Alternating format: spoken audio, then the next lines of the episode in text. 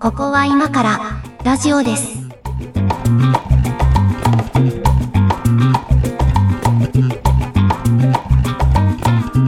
始まりました。ここは今からラジオですの時間です。上垣です。猫屋敷です。どうもどうもよろしくお願いします。どうもよろしくお願いします。前回というか、えー第0回を作って先に公開しておいたので、まあ今日から一応まあちゃんとスタートという感じになりますけども、はい。あの、第0回、まあノープランでとりあえず作ってみましょうで公開したんですが、まあまあリアクションをいただきまして、ね、100万 RT いくとは思わなかったですえねー。まさかこんな速度でね、100万回も回るとは思ってなかったんですけど、あの、一番多かったリアクションがね、あの、猫屋敷さんって誰っていう。声があったんですけど、まあ、ここは一応非公開ということで、はい。はい。非公非公開っつなんかちょっとなんか上からな感じでもないですけど、はい。な、なんですかね、後ろ暗いことがありすぎて、えっと、あんまり、あんまり名前を出さない方が、なるほどあの、みんな安心して楽しめるんじゃないかなっていう。あ。世界平和のためにそうしてます。そうです、そうです。いうことで余計ないさかいをですね。はいはい。ご理解いただければと。はい。えー、いうことで、今日からスタートしていきたいと思いますが、はい今日初回のテーマは猫屋敷さんに決めてもらいましたので、では、今日のテーマお願いします。はい、えっ、と、今回のテーマは、転売ヤーをどうにかしたいです。出ました。転売ヤーをどうにかしたい。転売ヤ最近ツイッターとかでもちょっと話題になってたかなと思うんですけど、ー。あのーなんか実害あります？っていうか、困ったなっていうことありました？転売ヤ実ー。害ね、もうすごいあるんですよね。あの、あ、そうなんですか？ここ、ここね、ここ2年くらい、あの、僕、まあまあ、そのゲームとか、そういうオタクっぽい趣味が結構多くて、インドアの趣味が多くて、うんえっ、と、まあ、購入するものも大体そういうものなんですよね。大体そのゲームとか、なんか、えっと、トレーディングカードとか、ね。はいはいはい そうそうそう。ゲーム機とかね。か最近もあの PS5 が買えないみたいな。機ああ、なんかね、ずっとそれ話題になってますよね。あれまだ買えないんですよ。まだ買えないんですか？まだ買えないです。去年の11月に出たんですよ。その、ええっと、クリスマスシーズン前に出て、もうえー8月が終わろうとしてるんですよ。それ、なんかそこまでだったら、なんかもうこれ素人考えだと、メーカーもっと頑張ってたくさん作れよっていう気もするんですけどね。単純に需要が多すぎるんですか？どうしてなんですかね？えっと、まあ、需要が多いのは多いですし、出荷自体はなんかその、えっと、過去のそのソニーさんのはいはいはい。ハードの中では、すごいうん出荷の速度は最高だと言ってるんですね。へえ。だから出荷はしてるんだけども、日本に回ってこないとか、ああ、えっとそういうことか。そうです。えっと、ワールドワイドで売っているので、なるほど。その、特定の国のユーザーに回ってこないみたいな、そういうことはあるみたいですうね。で、そういうのが手に入らないっていう意味で困ってるっていうこと。ていうのがですね、まあ、あの、まあ、PS5 だけならいいんですけど、うんもういろんなものが大体手に入らないんですよ。手に入らない前提なんですよ。そうなんですね。いや、なんか僕の場合、その、なんか転売ヤーの話題自体はたまたま見るけど、その、そんなにこう、なんか実害を被ってないというか、うんうん転売ヤーがいるおかげでこれ買えなかったじゃん、みたいな体験ってのはそんなに今まで生きてきてないんですよね。ははだからあんまりすごい幸せな。幸せなのかどうかはわかんないですけど、そうそう。あの、だからね、なんか、多分正直そんなピンときてないところがあって、実は。はいはいはいはい。うん。あのーなんか、どこまでがいい、良くて、どっからはダメな転売なのか問題もあるじゃないですか。ああ、ありますね。うん。ななんんか、ちょっとこう、い一個、まあ、例を挙げると、えっと、しょうもない話なんですけど、うち、あの、インターネットの回線が、あの、デスクトップもノートもどっちも無線 LAN で繋いでるんですよ。はいはいはいはい。で、あの、ちょっとあの、ルーターとデスクトップのパソコンを置いてる位置が遠遠くて、あの、うんケーブル取り回しがちょっと難しい位置にあって、まあ、無線で繋いでるんですけど、なんかやっぱ有線の方が安定するんじゃないかなと思って、あの、うん。PLC アダプターっていうやつを買ってみたんですよ。あの、はいはいコンセントから、あの、ああ、はい。コンセント経由で繋がる。そうそうそうそうはいはい。で、なんか同じ宅内のコンセント同士だったら、そのなんか接続できるみたいな感じで、うんうんうん。で、それをつければなんか有線で繋げそうだったんで、えうんうん。それ買ってみたんですよ。PLC アダプターっていうやつを。うほうほ、う買って繋いだら、あの、まあ、繋がったんですけど、なんうん。か、かえって通信速度は落ちたというか、なんか、まあ、うん。これ環境によるらしいので、別にそのアダプターが悪いわけじゃなくて、うちの多分配線の都合なんですけど、なんか期待通りいかなかったわけですよ。で、あ、まあ、一応まあちゃんと動いたけど、こう、期待してた結果は得られなかったし、もうこれ多う使う機会ないなと思って、そのうん、開封はしたけど、なんなら動作確認もしたけど、もうちょっと必要ないです、つって、あの、ヤフオクに出したんですよ。はいはい。で、まあ、あの、ほぼほぼ定価に近いところでうん買ってもらえて、まあ、えーそんなにこう損することもなくというか、はいはいはい。ね、良かったなっていう話なんですけど、まあ、これもじゃあ、転売って言っちゃえば転売だよねって思って。あまあまあ、ほぼ新品ですしね。そう、ほぼ新品ですうん。で、これあの、まあ一応ね、定価は下回ってるというか、まあ購入した金額の9割ぐらいで買ってもらえたので、あの、はいはい一応下回ってるんですけど、これ、はいヤフオクの場合、あの、定額じゃなくてオークションなんで、えっうんうと、例えばまあ5000円で買ったものが、オークションで取り合いになって、5200円とかになることはうんあり得るわけじゃないですか。ありますな。まあ特に中古品とかだったら、買った価格よりも売った金額の方が上回るってあり得ますよね。ありえますありえます。それでじゃあ一応利益を得たことになっちゃったら、それは転売ヤーなのかとかやっぱ思っちゃうんですよね。そうですね。なんか、転売ヤーさんって、あれですよね。その、新規に、例えばその同じ機械を、えっと、他の人が買おうとしたときに物がないっていうときに、えっと、その、うん。なんだろう、自主流通させる人たちが憎まれるっていうだけであって、その、その、あーナヤさんが買った機械と同じものが別にはい小売店で買えるんであれば、あの、はい全然はいはい。普通の中古品というか正しいその取引なのかなっていう気はしますけどね。あーあ、うんそういうことか。じゃあ、正規品が購入できるかどうか。正規品が購入できないレベルで買い占めちゃってるっていうことそう。そうがなんです。問題だっていうことか。そうなんです。そうなんです。ああ。転売屋さんの場合は。でも、なんかその、うん。中古市場とか、なんかあの、なんだろう、中古の本とか、はいはい背取りとかのをなりわいにされてる方っていらっしゃるじゃああ、ないですか。いますね。はいはい。あれは転売は転売なんですけど、うん。例えばブックオフでその数字のいい本をピックしてきて、売るとか、はい高値で売るとか、まあ転売は転売なんですけど、まあでもこれは別に、なんかその転売屋、いわゆる意味嫌われ、意味嫌われる転売屋とは、ちょっと違うのかなっていう気はしますよね。ああ。じゃあまあ今日その何とかしたいというテーマに上がってる転売ヤーの一応まあ、あの、ざっくり定義をすると、そ、そこら辺ですね。あの、そうですね。正規の品を買い占めてややるや正つ。規の品を買い占めて、一般に手に入らない状態を作ってしまっている人たちのことを何とかしたいっていう話にしましょうか。はい。うんこれね、あのう、ん別にあの、転売ヤーの、そういう転売ヤーの人たちのことを擁護したいわけでも何でもないんですけど、うんうこれあの、適正価格で売ってないからじゃないか説もあるじゃないですか。ああ、適正価格。まあ、なんか PS5 とかね、7万、8万とか売ってますもんね。ですよね。だからそれって、その7万、8万で買う人がいるんだったら、初めから定価を8万円にしとけば、転売ヤーもそんなに買い占められないんじゃないかみたいなね。8万にしたら多分10万で売るんじゃないですかね。転売屋さん。転売ヤーが？あーいや、でもそれ、どっかでバランスするじゃないですか。あ、そうね。そういねさすがに30万ではいらねえよっていうところでバランスするでしょ？なんかそれが市場価格なんじゃないかっていう話もまあ一説にはあったりするじゃないですか。うんうんうん。うん。これがまたあの、えっと、し例えばこう PS5 を作り続けて在庫がダブついてくると、今度はガクンと値段が下がるんですよね。そのああ、確かにね。機械とはいえ、なんかこの内部的にだんだんそのシュリンクされていって、えっと、なんていうかな。あの、どんどん良くなっていくんですよ、ゲームキットとかって。効率的になったり、はあはえっと、熱が、例えば熱が出ないとか、えっと、そういう改良をしながら売るものなんですね、あれって。それって、P、同じ PS5 でも初期ロットとその後期のやつはまた違うっていうこと？違うんですよ。もうすでにあの、スタンドの形が違うらしいですよ。今出てるやつは。そうなんだ。あ、じゃあ、その、どの世代のやつかっていうのも結構価値に影響するみたいなところそうなんです、そうなんです。そうなんです。す。あの、昔 PS3 っていう、えっと、はいはいはい2代前の、あの、ゲーム機が出た時に、そのうん PS2 と PS1 のゲームが遊べる初期ロットっていうのがあって、ほう。なんかすごい、あの、ソニーが頑張っちゃったんですよ。で、ーえっと、こう、まあ、採算度外視でそういう機能を詰め込んで売ったんだけども、結局その機能は、えっと、後のロットから取られちゃってるんですよね。抜かれちゃってるんですよ。へだから初期ロットは結構高値で取引されてるとか、なんかそういうのもあってな、そういう世界なんだ。そういう世界なんですよ。うんなるほどね。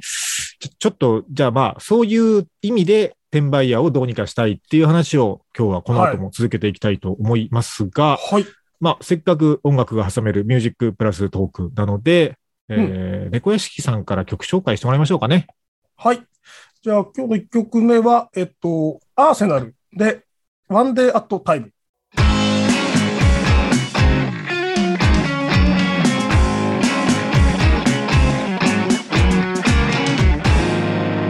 ここは今からラジオです。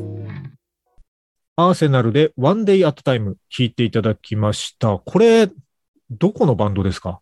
これがですね、あの、ベルギーの、えっベルギー。と、バンドさんで、はいあはい。の、ベルギーのね、あの、国民的バンドと言われているらしいでおす。ベルギーでは超有名ってことですか、ベルギーの B'z くらいの知名度。ベルギーの B'z。本人たちはそれ言われて嬉しいのかな？わかりませんけどね。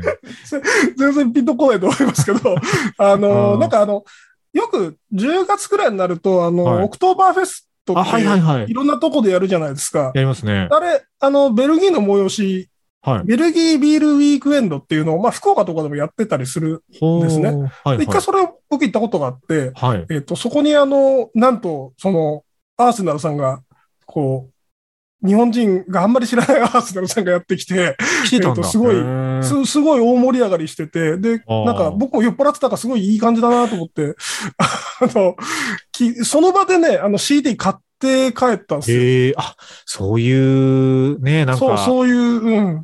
いう遊び方したいですね。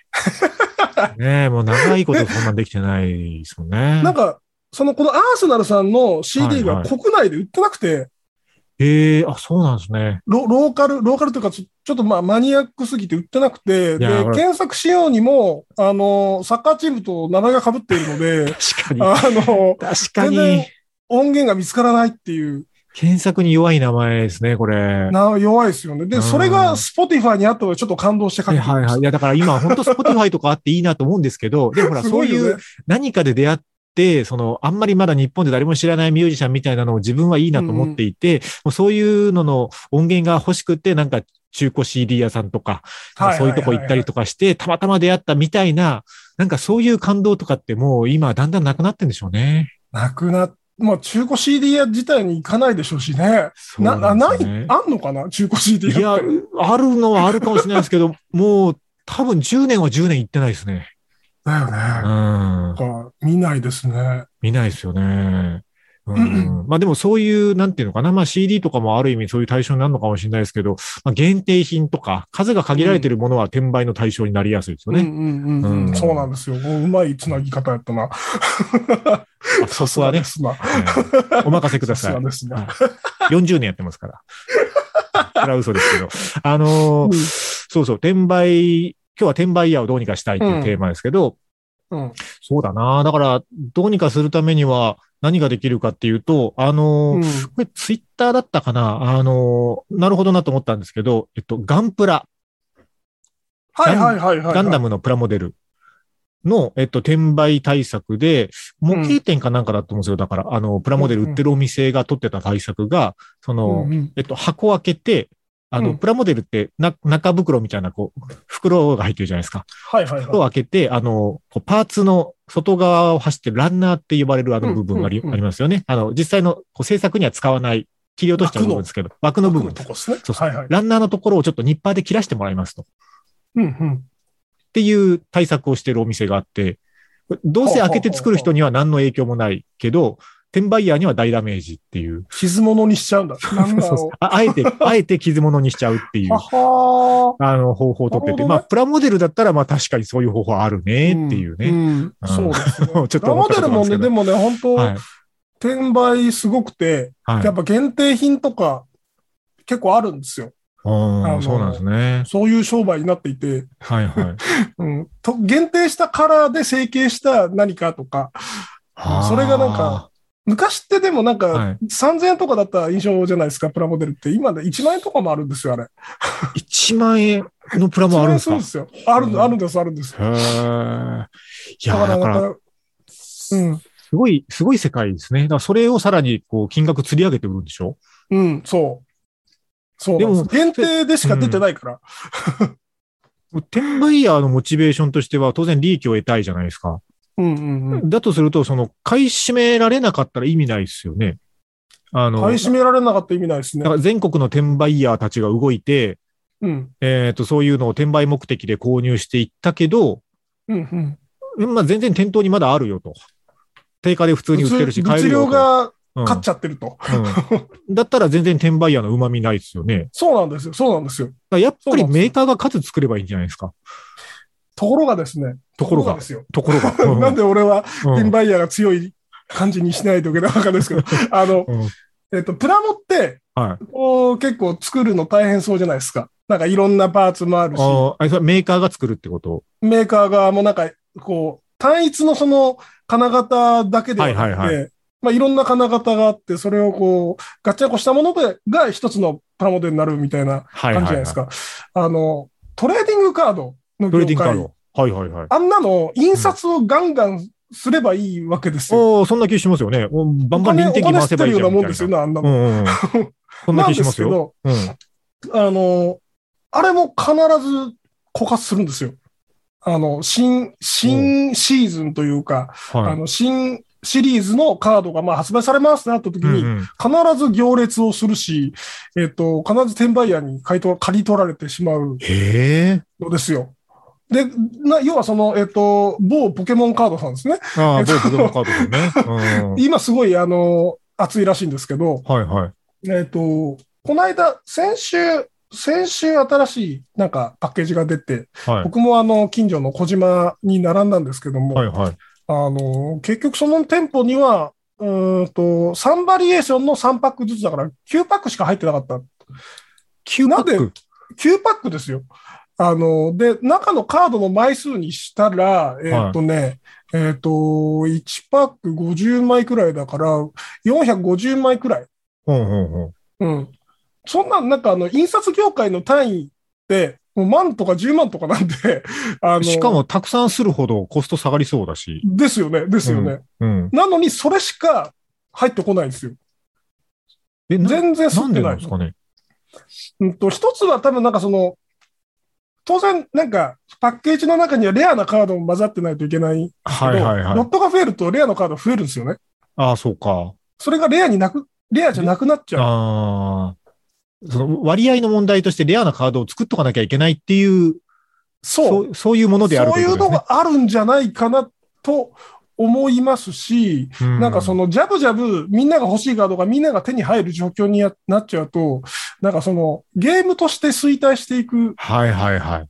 ですよね。なんかその最強のデッキを見た、なんか YouTube さんが作ってはい公開とかやって、で、うんみんなそれ買えるから、うんえっと、それみんなジャーンって真似して、えっと、ポケモンカードの大会でみんな同じデッキみたいな、なんかそういう状況はあんま好ましくないんでしょうね。なるほどね、うんレアにしとかなきゃいけないっていうニーズがある。事情も、まあ、ものによってはありそうかな。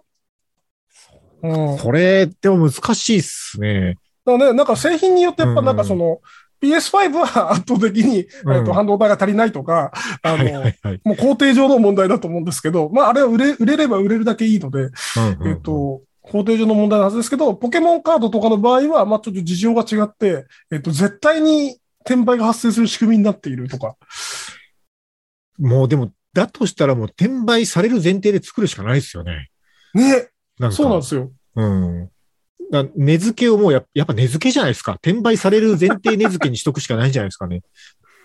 ポケモンカードがね、1パック今150円なんですけど、これ1000円しちゃうと、キッズが買えなくなっちゃうんですよ。そっか。ポケモン供向けのや的に多分それが。できないですよ。そっか。子供に夢を売るポケモンとしてはそれはできないですね。まああのーなんだろう、ヨドバシ電機とかのね、なんかカードゲームコーナーで子供、キッズがこうやって一生懸命選んでるわけですよ。どのパックにしようかって。それを押しのけて、なんかその、ちょっと大きなお友達がね、わーっと持っていったりするっていう、こう悲しい現実をこうどうにかしたいんですけど、うんどうにもならないのかなっていうのが最近のその、ここの今回のテーマの元なんですけど。えーっと、まあもう一個多分方向性があるとすると、なんかこれやっぱ技術でというかテクノロジーで解決するしかないんじゃないかなという気もして、はいはいはい。えーっと、なんだろうな、もうすべての買い物をそうするわけにはいかないけど、そういう転売が発生しそうな、うんうん。あ、の、ものに関しては、その、なんだろうな、そのお買い物 ID みたいな、なんかアプリかなんかと紐付けたものを作って、あの、基本的にその本人確認ができる状態にしといて、抽選販売するとか。はいはいはいはいはい。あの、そうやってこう、レレア、レアになってるってことは、えっと、欲しい人全員にはどの道行き当たらないわけでしょ？うんうんレアなものっていうのは。うんうん。だったらやっぱランダムに行き渡るのが一番フェアじゃないですか。そうですね。だもともとそのランダムに行き渡るような、あの、売り方をするっていうことじゃないですかね。小売店で売るかうんらそこに並べば買えるみたいになっちゃって、並ぶ力のある大きいお友達が買っていくわけでしょ？うん。っていう売り方をそもそもやめればいいんじゃないですかね。そうですよね。なんかその、だから、まあ、ポケモンカードで言うと、ポケモンカードは、なんかそのオンラインのショップがあるんですよ。はいはいはい。ポケモンさんが運営しているうん人。なんかそこでは、確かにおっしゃる通り、なんかその、会員登録をして、うん。なんかその予予約抽選みたいなものが必ずある。という売り、もうだから小売りは、小売りとか仕入れが発生しても小売りはしないみたいな、そんな感じになっちゃってますね。なっちゃってますが、あれね、なんかね、不思議で、まあ、その1パック5枚入り150円のポケモンカードなんですけど、はいはい、えっと、箱でしか売ってくれないんですよ。ポケモン公式は。ほう。だから5000円ぐらいするんですよ。一パックじゃなくて、ひ一箱でしか売らないってこと？箱でしか売らない。あの、ビックリマンカードの、その1個とえだけで売ってえくれないんですよ。そういう箱買いしないといけない。ええ大人しか買えないじゃないですか。そうなんですよ。そこはなんかおかしいですよね。へえ。惜しいとこまで行ってるんですけど。ああ、え、な、うーん、なん、なんでしょうね。どうしたらいいんだろうな。150円の商品を送料を考えて売ろうとしたときに。元が取れないんでしょうね。うん。ああ、そうか。通販だとそうなるってことか。そうなっちゃうんですよ。通販になっちゃうと。いや、だからなんか、あの、小売店で売ってもいいけど、その、一回その抽選のプロセスを挟んで、そのアプリの画面見せないと買えないとかにすればいいんじゃないですか。ああ、なるほど。そのポケモンカードうをん。買うには、そのなんかライセンスみたいなやつをそうそうそうそうそう。で、それでまあ抽選になりますよと。で、当選しましたの、あの、ID を見せれば買えますみたいなはあはあはあはあのとか。なんかそれ、んその、まあ、買い手側もそうですけど、売り手側のアプリも必要で、それをなんか、なんかちゃんとすればできそうですね。なんかそういう、え よくわかんないですけど、あの、うん。転売で困ってる人いっぱいいいるわけじゃないですか。うん。なんか、そう、共通プラットフォームで、その、どのメーカーも、バンダイもポケモンもどこでも使えるよっていう共通のなんうんうんかそういう仕組みを作ってくれる会社があれば使うんじゃないですかね。PayPay さんがやればいいんじゃないか あ、 PayPay 確かにね。な。 PayPay ん。さんか LINEPay さんがやればいいんじゃないかああ、それぐらいの会社でしょうね。でもなんか感覚な。的にはねですよね。。うんいや、なんか、その、最初にそんなに転売で困ったことないんですよねっていう話をししてたんですけど、うんうんなんか最近、最近なんかあったなと思ってちょっと思い出してたのは、あの、うんコロナ禍初期のマスク、あったあった ありましたね。結構近い現象でしたよね。そうでしたね。うん。ああったあった、そういえば。トイレットペーパーとね。トイレットペーパーで、なんか、やっぱ瞬間的にこう、あの、メーカーとかの生産能力を欲しい人の数が上回るとああなるんだなっていうのを思ったんですけど、でも、あの時ももう、なんかタイミング的にマスクないともう絶対困るっていうタイミングに一番手に入らないみたいな状況になって、なんかみんな手作りとかし始めたタイミングで、でもやっぱなんかその手作りマスクとかちょっと嫌だったんですよ、自分的に。で、なやっぱ一応あの不織布マスクはい。をしたいと思ったけど手に入んないから、あの、うん。海外通販で一箱買いましたもんね。マジ？輸入品？輸入品。そう、個人輸入ですよ。で、いくらぐらいします？それ。いや、その時で、いや、もう今だから本当ね、安くなってるじゃないですか、メーカーも増産して。多分50枚一箱で、あの、5、600円ぐらいまでは多分今下がってると思うんですけど、だから1枚、おーそうそう1枚10円ぐらいまで下がってると思うんですけど、うんその時ね、えっとね、送料まで入れたら6000円ぐらいしましたよ、確か。から10倍は払ってますよね。すげえ。うん。あ、すげえ10倍、10うん、まあそうだね。10倍ぐらい払ってますよね。で、あの、しかも、それあの、中国から来たんですけど、それ。はいはい。で、まあ、届いてよかったんですけど、あのね、うんこう、マスクとしての性能はわかんないですよ。マスクとしての性能はわかんないですけども、うんノーブランド品なわけですよ。メーカー名も書いてないし、なんか梱包もその無地のなんか、くるんであるだけだし、衛生上大丈夫なのかと思いながら、まあでも一応なんかビニールでこう、くるんであるんで、で、それ、それがね、あの、付け心地はめっちゃ良かったんですよ。いや、よかったんだ。6000よのやつかったんだ。そうそうそう。せ性能はわかんないですよ。マスクの性能としてはわかんないけど、あのね、その6000円のやつは、あのね、付け心地良くて、い それ本当っすか？なんかその100まマジの話円これするしみたいな。やいや、あの、だからマスクの機能としてはどうかわかんないけど、あの、耳が痛くならないとか、そえの、ー苦しくないとか、そういう意味での付け心地が、あの、まあ、自分に合ってたというか、良かったんでしょうね。えで、ー良かったんだけど、でも、もう買えないわけですよ。同じの欲しいっつって、うんどこのメーカーかわかんないし。わかんないですもんね。ノーブランド品ですからね。ノーブランド品だし。そう。まあまあ、そうね6000円出せば買えるのかもしれないけど、まあさすがになと思ってね。何の話でしたっけ、これ。6000円するマスクの方がちょっと面白かったですね。いやいやいや。まあね。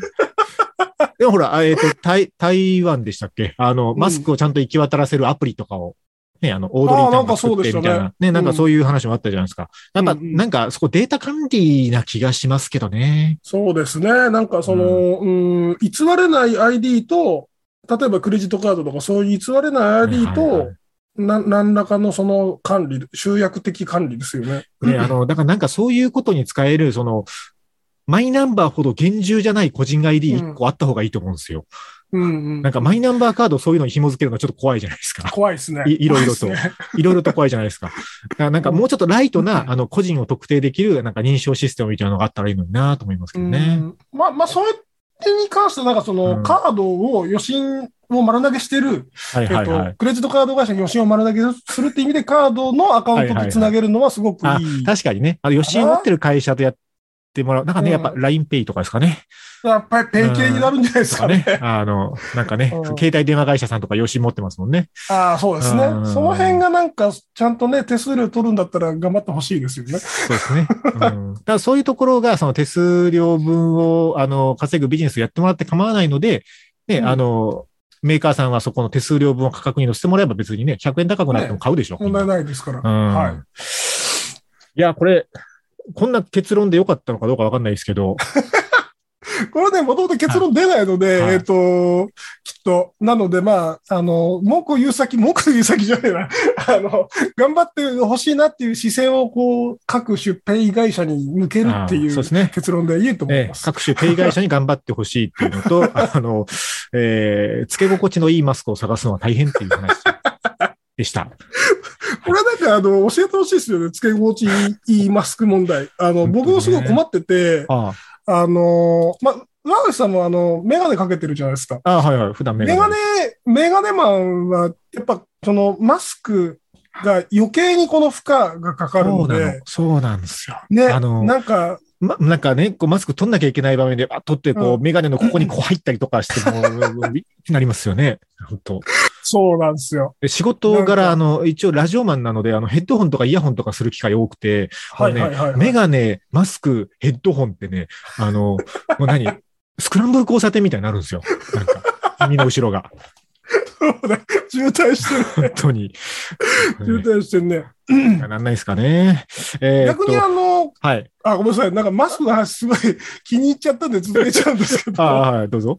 曲終わり、曲後にしましょうか、曲後にしましょうかね。エンディングでやりますからね。あの、一曲、えー、順を用意してますんで、えー、では曲紹介させていただきますね。えー、一曲お届けしましょう。内首獄門同好会で働きたくない。ここは今からラジオです。ラジオです。えー、牛首獄門同好会で働きたくないでした。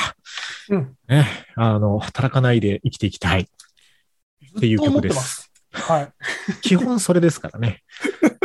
マスクのマスクの転売で生きていきたいですからね。そう。マスクの転、マスクの転売の人ってはい。タピオカ屋の人ですよね。あの、ものすごい、わか主観ですけどあの、うんものすごい語弊がある言い方をしてはいますけど、なんかこう、言わんとしてることはわからんではないです。あのなんまあ、ていうかね唐揚げやってますから。あ の人たち。い今はね。今は、今、唐揚げ屋でテイクアウトやってます。もものすごい語弊があること言ってますけど、まあね、そうね。これは個人の意見です。はい。個人の意見ですよ、もちろん。はい個人の意見ですけど。はでもね、なんか、あの、ある意味その転売ヤーたちも含めて、そういう嗅覚がある人ってすげえなっていう気もするんですよ。いや、本当そうなんですよ。なんか、うん下手打ったら結構失敗もするわけじゃないですか。うんうんうん。そういうなんかね、買い占めて値段を釣り上げてみたいな行為も、うん。全然買い占められなかったとか、実はそんなに人気なかったとか、実はメーカーがすげえ増産し始めたとか、なんかそういう何か一つ読み違いがあると大損こくわけじゃないですか。うん家にすげえマスクいっぱいある人とか結構いると思うんですよね。いるかもね。うん、そう。だからそこの嗅覚はね、ややってる人はすげえなと思いますけどね。結構リスクを負ってますよね、ある意味。いや、リスクは全然負ってますよ。あの、うん仮想通貨とかもそうですけど、はいはい、まあ、仮想通貨やってる人も多分マスクの人と同じ人たちなんですけど、あの、相当やっぱリスクは背負ってますよね。うん。ああ、一個ありましたわ、そういえば。話しな話しながらだんだん思い出してくるのはあれなんですけど、えっとね、エヴァンゲリオン見てますか？見たことありあ、ます？見てま、見ました、見ました。はもうエヴァンゲリオンだけずっと見てるんですよ、アニメの中で。い、ほあの、あんまりそんなアニメ毎回見てるとか全然ないんですけど、もうあの、うんテレビシリーズからずっと見てるのはエヴァンゲリオンだけで、今年完結したじゃないですか、う。し新エ。ヴァンゲリオンね。でも、なんか、グッズとかもそんなに買う方じゃないんですけど、今年はやっぱなんかさすがにちょっとエヴァ熱上がってて、はいはいはいはい。なんかいろいろグッズ的なものもちょっとね、手を出したりとかしたんですけど、えっとね、あのーなんだったっけな、ニュータイプ、アニメ雑誌のニュータイプはいはい。、で、その関係者の、あのーもう特大インタビュー企画があって、50ページぐらいにわたって、その、制作人のとか声優さんとかのインタビューが載ってるっていう大特集を組んだんですよ。ニュータイプが。で、あのーそれはちょっとさすがに見たいなと思って、うんうん。で、あの、表紙があの、キャラクター3人、あの、女子3人ですよ。アスカ、レイ、マリーの女子3人のキャラクター絵が書いてあるんで、ちょっとあの、まあ、別にいいんだけど、あの、おじさんが書店にアニメ雑誌買いに来てる絵はあんまり綺麗じゃないなと思って、あの、ネット書店で買おうとしたんですけど、もうね、発売初日に軒並み売り切れてるわけですよ。よで、まあ、あの、某、某負けプレとかでは、もう定価の3倍ぐらいで売ってて、まあ、でも言うても雑誌なんで定価の3倍になっても、まあ、2000円ちょっととかだから、うん。ちょっとまあ、大人買いとしてはまあいいかって手を出しかけたんですけど、あいや、待てと。あ、この差額の千数百円は、どうせ落とすなら、あの、制作時に落としたいと思って、はいはい。まあ、グッズなのか、もう一回映画見るのか、何何らかの形で、と思って、思いとどまったわけですよ。おお偉い。偉い。思いとどまった。偉いかどうかわかんないですけどね。うん。あの、思いとどまったけど、やっぱ読みたいってなって、うんなんとかなんないかなと思って、やっぱ本屋さん行ってみたんですけど、いや、もうちょっとあの、初回入荷分で売り切れちゃいましたっていうとこばっかりで、うんうんうんどうしようかなと思って、でも雑誌だから月刊誌なわけですよ。うん。うんうん。で、その、いわゆるこう普通の本だったら、あの、増刷とかあるじゃないですか。うんうん。ね、こう、本がたくさん売れたんで、もう一回すりますみたいな。でも雑誌だから、ね月刊誌ってまず増刷とかないうんうんし。もうこれもう中古流通し始めるまで待つかなとかって思ってたら、あれ確か角川なんですよね。あの、角川が公式に雑誌だけど、月刊誌だけど、ちょっともうあの品薄状況に鑑みて増刷しますってしうんうんやったんですよ。で、角川ストアでその予約受け付けますっつって。で、多分、多分ですけど、予約受け付けてから吸ったんですよ、きっと。うんそうですね。数が読める分だけ。数読んでから。そうそうそうう。んで、これ定価で買えたんです。まあ、定価プラス送料で買えたんですけど、ほうほうほうほうこの対応、この対応が正解だなと思って。角川さんの誠意って話ですよね。そうそうそうそう。うんよく踏み切ってくれたと。うん。よ、よくぞやってくれたっていう感じでしたね、これはね。ちょっと前だと、あの、ハガレンが終わる号のガンガン？鋼の錬金術師？はいはい。はい。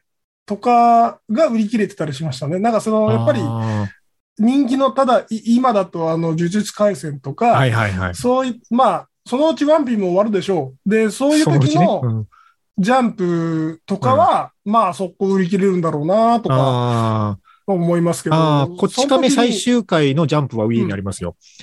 の時に。それ買ったんだ。そうそうあこっち亀ね、全巻あるんですよ、うち。あ、そうなんですね。そう。あの、心を病んだ時に読むといいと言われてる。そうそうそう。あの、人生の大事なことは大体こち亀に書いてあるので。うん、なんかそういう雑誌にプレミアつくこともあるし、やっぱり転売あとね、なんかね、エヴァンゲリオンと思ったんですけど、はい。その、上垣さんって、まあ、直撃世代というか、ね、ですセカンドインパクト世代じゃないですか。インパクト世代ですよ、ええはい。大体それぐらいです。はい。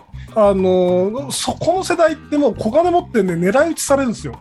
本題屋さんに。あの、分かってますよ。狙い撃ちされてるのも。うん、今年の、今年のエヴァンゲリオンはちょっとエグかったですね。あの、ね稼ぎ方がね。稼ぎ方がね。ええエグかったです。映画館3回行きましたからね。狙い撃ちにされ、狙い撃ちにされる世代ですよ、我々は。されされがちな。うん。うん、なるほどね。でもだから世代もあるとすると、どうなんですかね。もうもうちょっと経ったらなんか世代交代しちゃって、そういうカルチャー自体がなくなるとかもないですかね。あもう、ものにその執着しないカルチャーになってくるとか。うーん。まあ、これあんまいいことじゃないですけど、こう、所得分布とか見ると若い世代に行くほどやっぱお金なかったりするじゃないですか。うんうんうんだからそのね、それこそお金に物言わせて、こう、高くてもいいから欲しいものを買うみたいなカルチャー自体がちょっとなくなっていく傾向はあるのかなとか。うん、そうですね。んで、なんか、その、まあ、デジタルはデジタルで、そのコピーし放題だけど、コピーじゃないことを証明できる方法も出てきたので、ああ、そうですね。なんかその、そういった方向で、その、なんていうか、あの、所有欲を満たすというか、うん、はいはいはい。あー人は出てくるかもしれないですね。そうですね。この話終わんないですね。なんかちょっと、あの、広がりすぎて終わんないテーマでしたね。別に転売屋関係ないっちゃ関係ないんですけどまあいや、関係ない方向まで来てきちゃいましたけど、まあ、あの、そろそろいいお時間なんで、一体、一旦今日のテーマはこれに、はいこれまでにさせていただいて、えっ、と、ちょっとまたどこかでこの続きやりましょうかね。思い出してやりましょう。思い出したらやりましょう。はい。えーということで、えー今日のテーマ、転売ヤーどうにかしたいでしたが、はい次回なんですけど、一応交互にテーマ出していこうかなということで、次回僕からいきますが、えーっとですね、次回のテーマ、老害になりたくないのだが、でいきたいと思います。はい、切実ですね。ちょっとあの年齢の話も出てきたんでね、えーよかったら来週も聞いてください。毎週水曜19時更新です。ということで、えー、何でしたっけ？番組タイトルがね、ふわふわしてるんですよね えっとね、なんだっけ？ここは今からラジオです。そうです。はい。もう一回仕切り直していきます。えーはいここは今からラジオです。えー第1回でした、えーありがとうございました。お相手は上垣祐介と、猫屋敷でした。また次回聞いてください。さようなら。さよなら。